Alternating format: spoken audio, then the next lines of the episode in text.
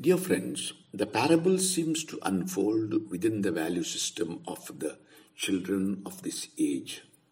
As the dishonest manager tries to deal with the consequences of his imminent dismissal, he does so by perpetrating further dishonesty.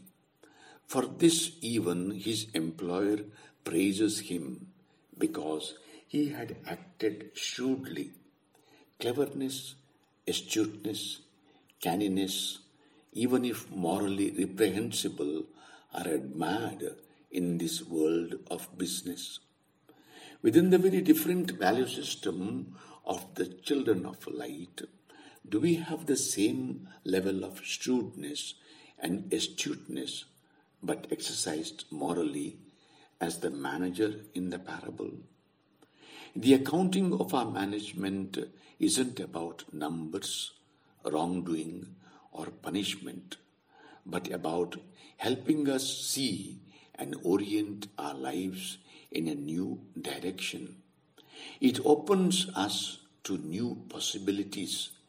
It points to our eternal home. I pray, give me an accounting of your management, as Jesus says. What are you doing with your life? Who are you serving?